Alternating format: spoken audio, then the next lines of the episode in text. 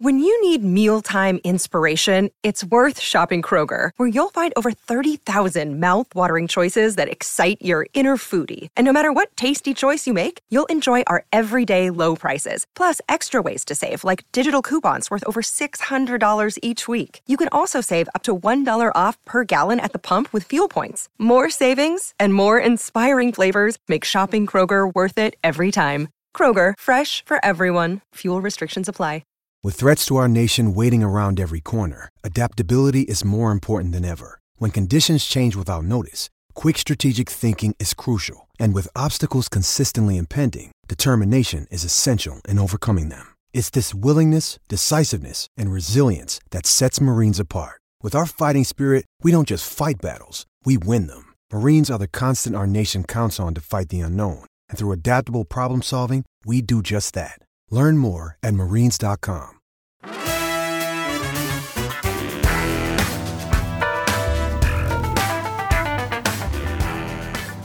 Hi, I'm Adam Hoge of CHGO Bears, I'm Matt Peck of CHGO Bulls. and this is CHGO Tavern Style, our new daily podcast, smaller bites. And look, we got actual Salerno's Tavern Style pizza here for the occasion. Look at that. Can I grab you a piece, Adam? yes, sausage and peppers. Sausage and pep, the way to go. There you are, sir. Thank you. It does not get any more Chicago than this. Um, Don't want to get any grease on that beautiful CHGO hoodie. today's topic to get us started. We're not going to go Detroit style. This is Tavern style, but it does have to do with the Lions a little bit. Who orders Detroit style? Uh, the you know Lions fans, I guess. But the Lions obviously lost last night. They collapsed, and you got to zoom out a little bit and understand it was a pretty good season overall. So the question at hand and how it has to do with the Bears, Matt, you're a big Bears fan. I am. do you believe the Bears can make that same Lions jump in 2024? You ready for my cynical answer? Uh, uh, yes, I am. No, I don't. I have seen nothing but losing for my entire life as a Bears fan. You know, the the 06 run to the Super Bowl, exciting. The uh, 2010 NFC Championship broke my heart. 2018, that was a fun little fling, ended horribly. Other than that, I've seen nothing but losing. I know that they went from a three win team to a seven win team, and a lot of Bears fans probably feel like instead of seven and 10, they could have easily been 10 and seven this year if a few plays in fourth quarters go differently. But I'm sorry, I, I know people are excited about Shane Waldron and, and what he did with Geno Smith, and whether it's Caleb Williams or, or sticking with Justin, having more confidence in this Bears offense next season to put more points on the board. I still hate that Eberflus is here. I think a lot of the a lot of what happened in those fourth quarters of the Bears miraculously choking away games that they had wrapped up as wins, I think the head coach should get a lot of that blame, and that's the same head coach that's still here. So that's a big difference. So the compare the comparables here are the Lions went into year three this year under their regime. Brad Holmes, the general manager, and Dan Campbell, the head coach, and they've been building this thing up. They had to tear it down, build it back up, buy in everything that Dan Campbell has been preaching, and people are on him for the game last night. You know that's a different conversation, but you still got to give them credit for what they've built. So the idea is Bears year three of this regime sort of a similar track this year as what the Lions were in 2022. This Lions started terrible that year and then they put it together. One big difference is they beat the Packers in week 18 at Lambeau to uh, not allow them to make the playoffs. The Bears could not get that done. And then the other thing that you just brought up, you know, I don't fully agree with you wanting Matt Eberflus gone, but the reality is there's a huge segment of the fan base that wants Matt Eberflus gone. Didn't want him here this year, wanted him fired. That was not the case in Detroit. Like there may have been like a really small minority of fans that questioning Dan Campbell. Yeah. But after they got that win at Lambeau last season, it was Dan Campbell all the way. Like he had the full buy-in from that town. In a lot of ways, he's a perfect fit for that town. Yeah, and regardless of how Lions fans are feeling, or just NFL fans who watched that game yesterday are feeling about a couple of questionable decisions, if you want to call it that, to not take attempts at three points when you're trying to protect that lead and maybe build that lead, and going for it on fourth down twice and coming up empty.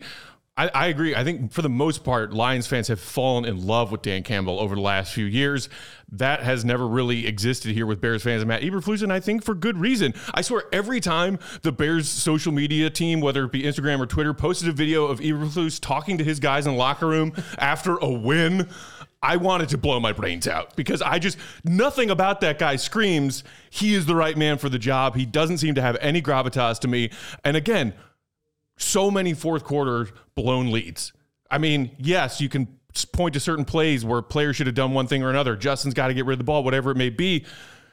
that many blown fourth quarter leads to me is a direct point to the head coach, and it's still the same one. And you, you know, you mentioned the Lions' ability to beat the Packers. That's the other reason I am lacking faith in the Bears making a jump from almost a 500 team to a legitimate playoff team.